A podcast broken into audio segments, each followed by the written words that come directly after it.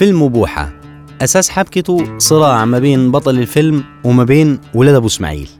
ودايما كان بيقول ولاد أبو إسماعيل ولاد أبو إسماعيل عمرنا ما سمعنا على ولاد أبو إسماعيل ولا حتى في طبق اليوم. بعض الناس علشان العمل كوميدي ممكن تفهم إن ولاد أبو إسماعيل دول فعلا ملهمش وجود. لكن تاريخيا ولاد أبو إسماعيل من إحدى أهم العائلات في المجتمع المصري وتحديدا الصعيدي. مين دول وعملوا إيه؟ في محافظة سوهاج في الشمال الغربي لجزيرة شندويل وتحديدا عند مركز المراغة موجودة قرية ولاد أبو إسماعيل. طيب هو مين إسماعيل اللي بينتسب له الأولاد دول؟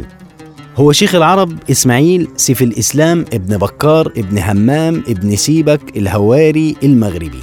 العيلة دي استوطنت الصعيد في أواخر العصر الفاطمي وقدروا من خلال القرية اللي هم قعدوا فيها إنهم يعملوا طفرة بالمعنى الحرفي في منطقة المراغة في سوهاج.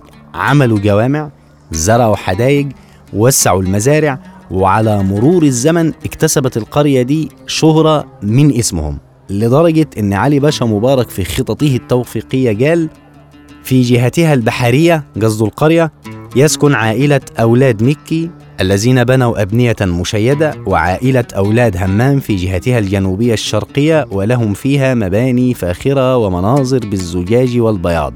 ولهم كرم زائد ومهارة في ركوب الخيل والحروب والزراعة والكر والفر.